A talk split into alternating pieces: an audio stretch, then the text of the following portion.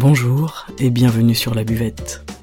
C'est le podcast qui fait du bien et c'est le podcast où l'on parle de vous. Je m'appelle Margot Bussière, je suis coach de vie humaniste et à travers ce podcast, je vous accompagne vers un mieux-être, un mieux-vivre, un épanouissement intérieur ainsi qu'un éveil de votre conscience et pourquoi pas de votre spiritualité. Je vous remercie d'être là aujourd'hui et je vous souhaite une excellente écoute.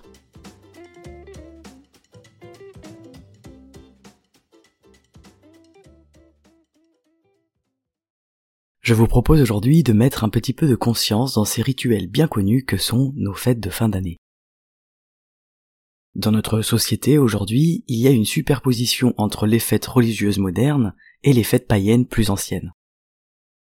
Il faut savoir que dans l'Antiquité, les hommes vivaient dans la nature, ils vivaient dehors, au rythme du climat et des saisons. Ce qui marquait alors leur vie, c'était les événements extérieurs. Aujourd'hui évidemment, nous sommes très loin de cette réalité naturelle.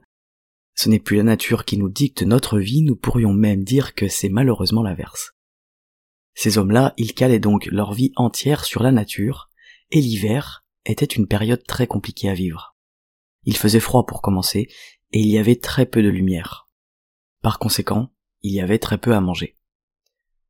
Si nous nous mettons dans ce contexte-là, nous comprenons que ces hommes étaient très angoissés par la disparition du soleil chaque hiver. Ils avaient d'ailleurs peur que le soleil ne revienne pas. Même aujourd'hui, pour l'être humain, l'absence de soleil est quelque chose de très anxiogène. Dans tout l'hémisphère nord, les peuples ont célébré le soleil et ont fait des fêtes pour arriver à survivre.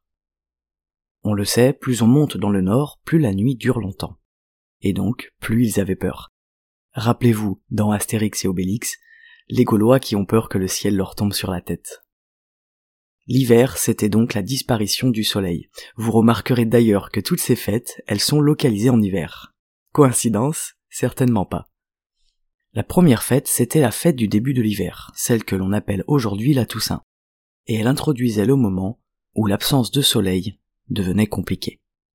La deuxième fête apparaissait au milieu de l'hiver, c'est aujourd'hui celle que l'on appelle Noël, et c'était le moment le plus difficile, et le moment où tout bascule dans la nature. La troisième fête avait lieu à la fin de l'hiver, avec la Chandeleur et Mardi Gras, et c'est le moment où on commence à s'en sortir. La quatrième et dernière fête symbolisait le début du printemps. C'est la fête que l'on appelle Pâques aujourd'hui, et c'est le moment où le meilleur apparaît, où la nature reprend enfin sa production, et où le soleil revient. Cela regroupe donc nos quatre fêtes principales que sont la Toussaint, Noël, la Chandeleur et Mardi Gras, et Pâques. Il faut bien comprendre que ces quatre fêtes-là, elles étaient essentielles pour les êtres humains. Il faut noter aussi qu'ils avaient beaucoup plus de temps disponible en hiver, les soirées et les nuits étaient beaucoup plus longues, donc l'époque était propice à la réunion et à la célébration. En été, le soleil était là plus tard, donc on travaillait dans les champs beaucoup plus longtemps. Ces fêtes-là, celles dont on va parler aujourd'hui, ce sont toutes des fêtes en rapport avec le soleil et la lumière.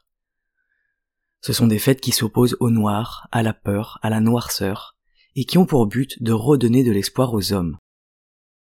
Noël est donc une fête comme les autres qui initialement permettait la survie de l'hiver. On a donc plusieurs mois de festivités qui démarrent à partir d'octobre.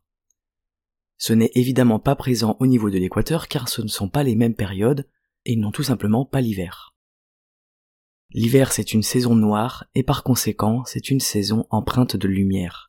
On flirte avec la nuit, donc on a besoin de mettre du soleil et de la lumière dans cette période.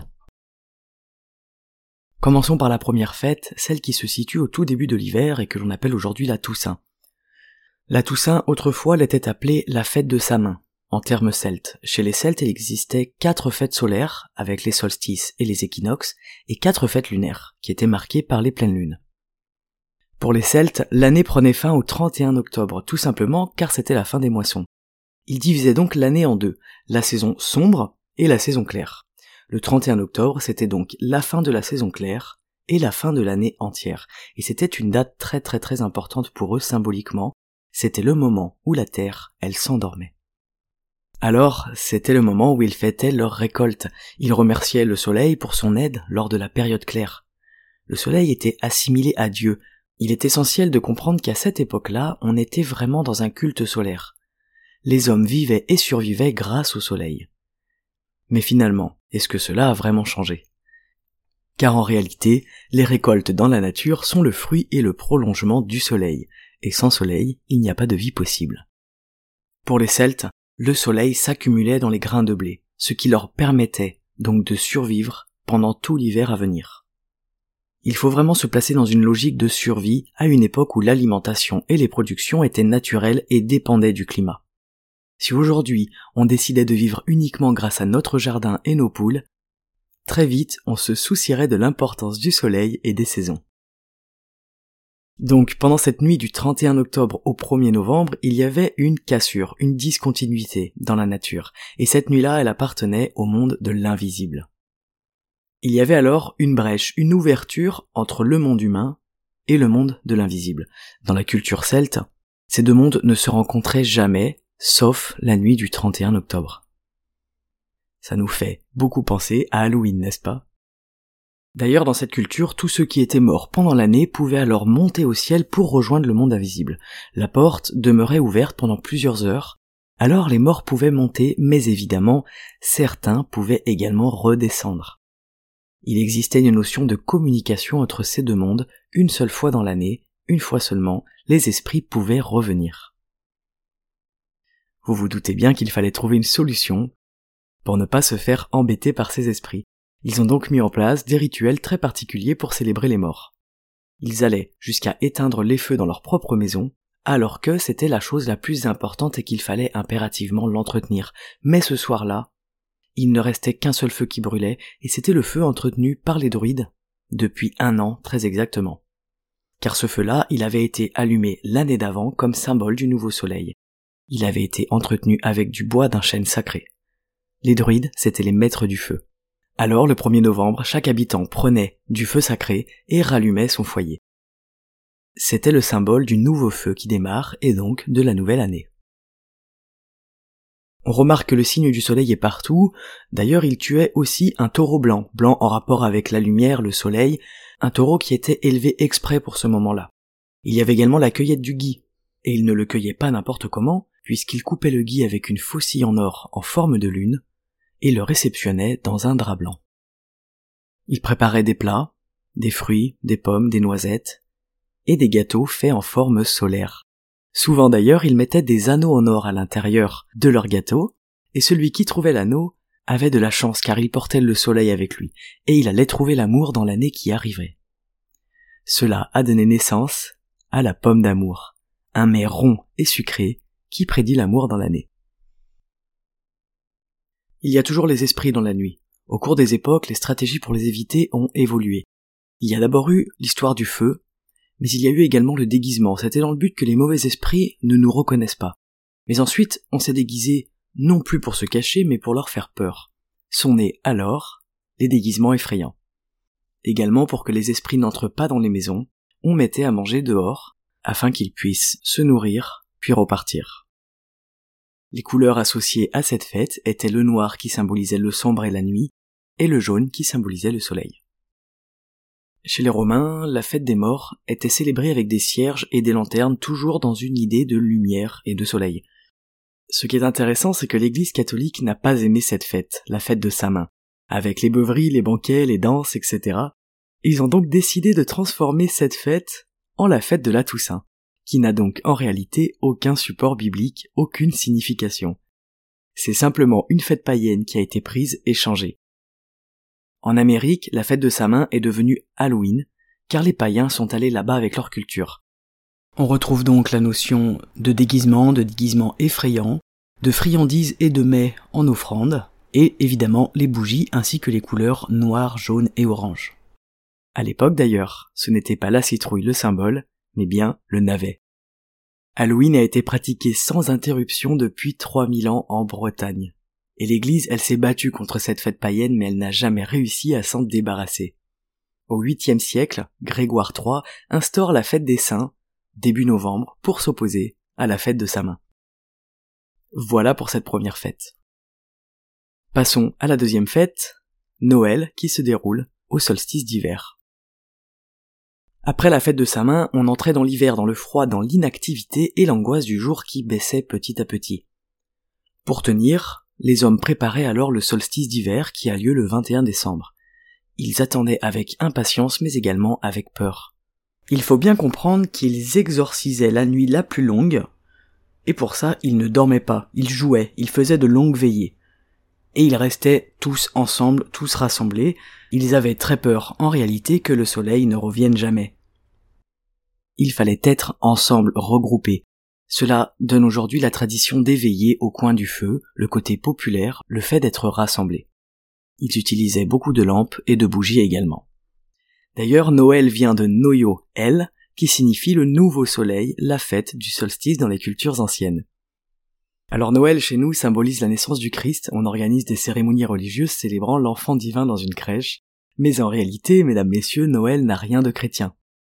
À la base, on ne fête pas la naissance du Christ, d'ailleurs, les dates de sa naissance ont changé au cours du temps. Avant, il était né le 18 novembre, mais également le 28 mars. Sacré petit imposteur. Voyons ensemble d'où vient la tradition de l'Avent. La tradition de l'Avent, c'est le symbole que les jours vont recommencer à grandir, c'est le retour du soleil, c'est le dégel, et donc le réveil de la nature. En réalité, chaque dimanche, les hommes allumaient une bougie supplémentaire. Ils augmentaient ainsi la luminosité, au fil des semaines, plus il faisait nuit. Ces bougies, elles étaient mises dans une couronne faite de végétaux qui étaient toujours verts pour garder la vie de la nature. Il y avait donc du gui, du sapin et du hou. La couleur des bougies est importante aussi, elle doit évoquer la survie, et la lumière, elle s'était donc blanche et rouge. Il y en avait 4 de bougies, et le nombre 4 symbolise les 4 saisons. Cette couronne est donc un symbole d'espoir et de lumière. Le soir du solstice, il y avait la fête du gui et la fête du soleil.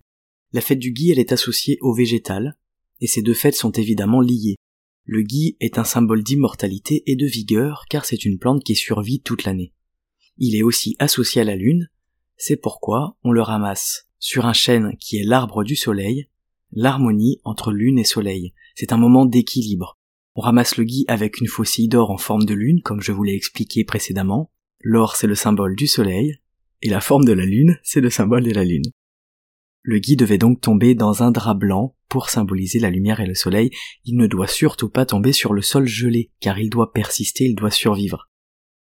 Le gui est ensuite accroché à la porte des maisons, pour son symbole, et quand la nuit tombait, commençait enfin la fête du soleil.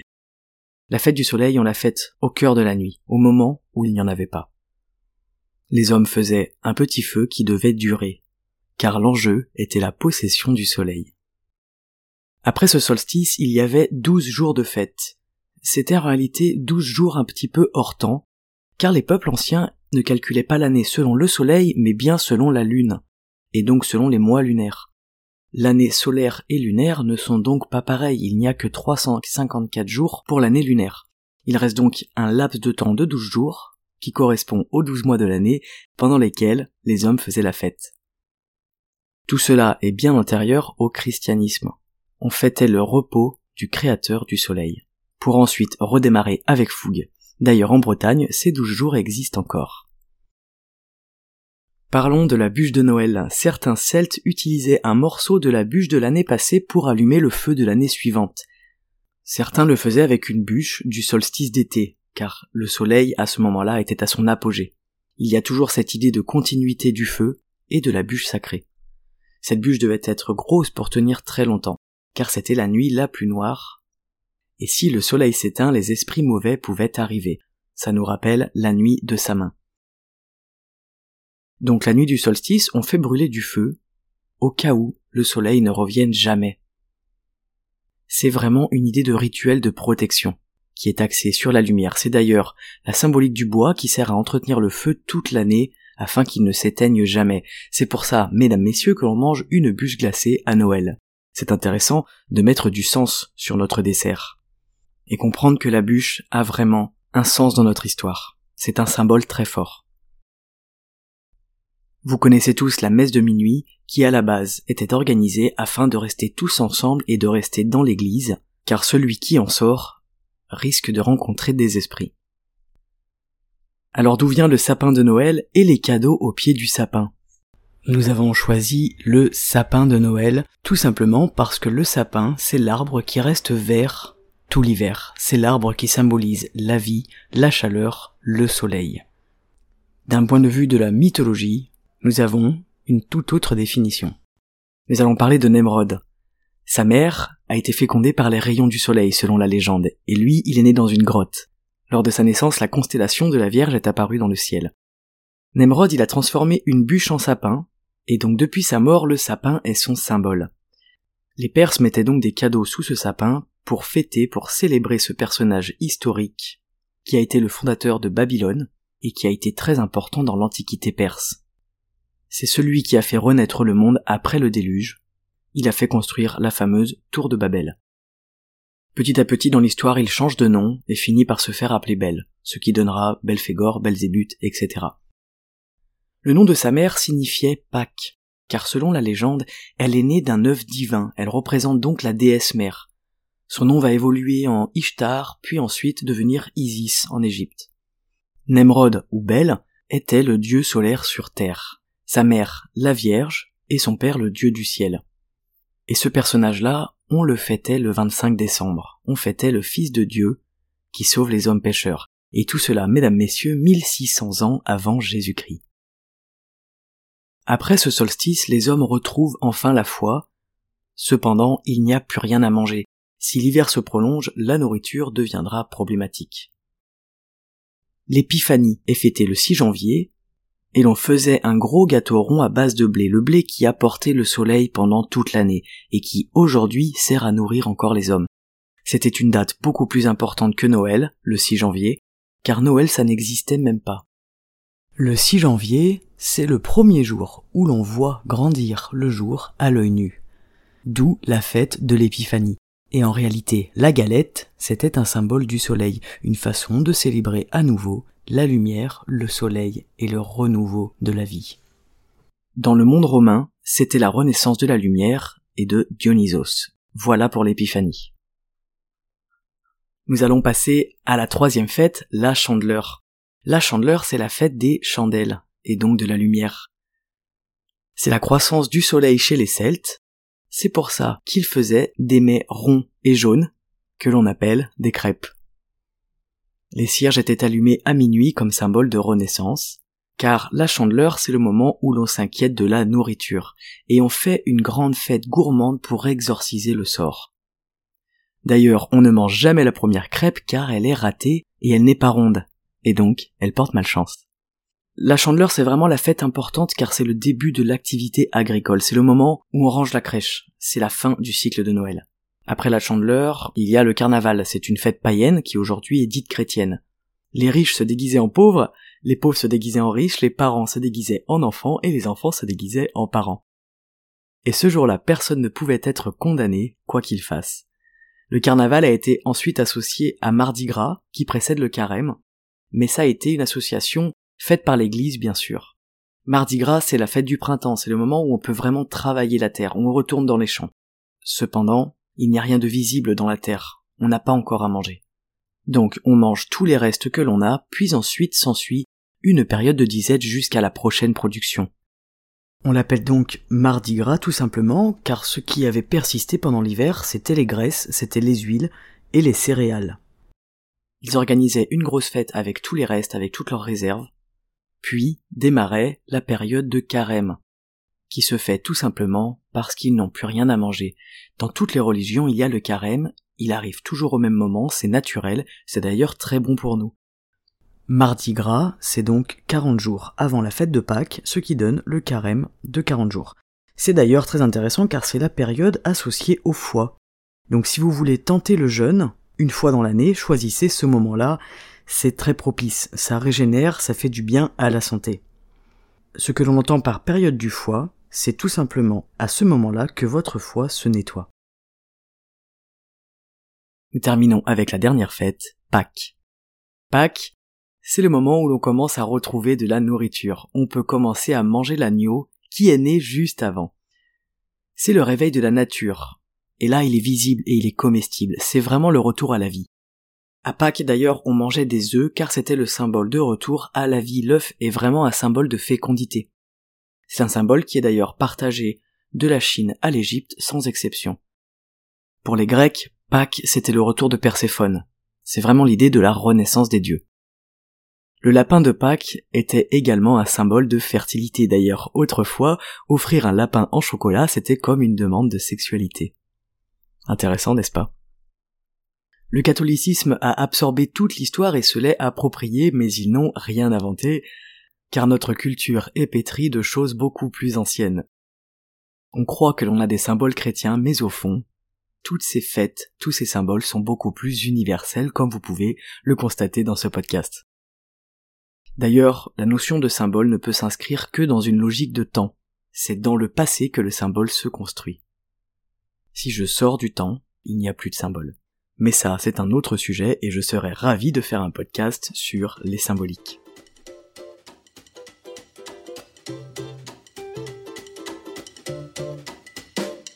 Tiens, cette année, en cadeau, et si je m'offrais de la conscience ? Et si je mettais un peu de sens dans ma vie ?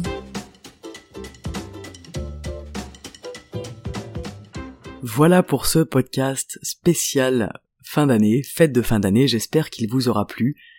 Je remercie Julie et Soline pour m'avoir gentiment proposé d'aborder cette thématique aujourd'hui. Il est effectivement très intéressant de mettre du sens et de la conscience dans nos fêtes, dans nos rituels. Vous saurez maintenant pourquoi on mange une bûche au dessert, d'où vient le calendrier de l'Avent, le sens de la messe de minuit, le sens du sapin et des cadeaux au pied du sapin. Voilà les amis pour cette version remasterisée de l'épisode sur les fêtes de fin d'année. J'ai fait le choix de remasteriser un épisode aujourd'hui parce que j'organise une conférence en fait qui me prend beaucoup de temps et beaucoup d'énergie. Donc au moment où je vous parle et vous écoutez cet épisode, la conférence elle est passée, ça y est, enfin. Mais cet épisode je voulais aussi le partager en début de mois de décembre puisque l'année dernière je l'ai partagé un petit peu tard.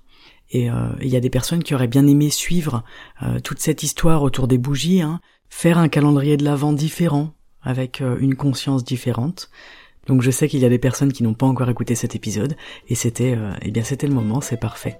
Je vous remercie encore une fois pour votre écoute, je vous souhaite un excellent week-end, et surtout un très très beau mois de décembre.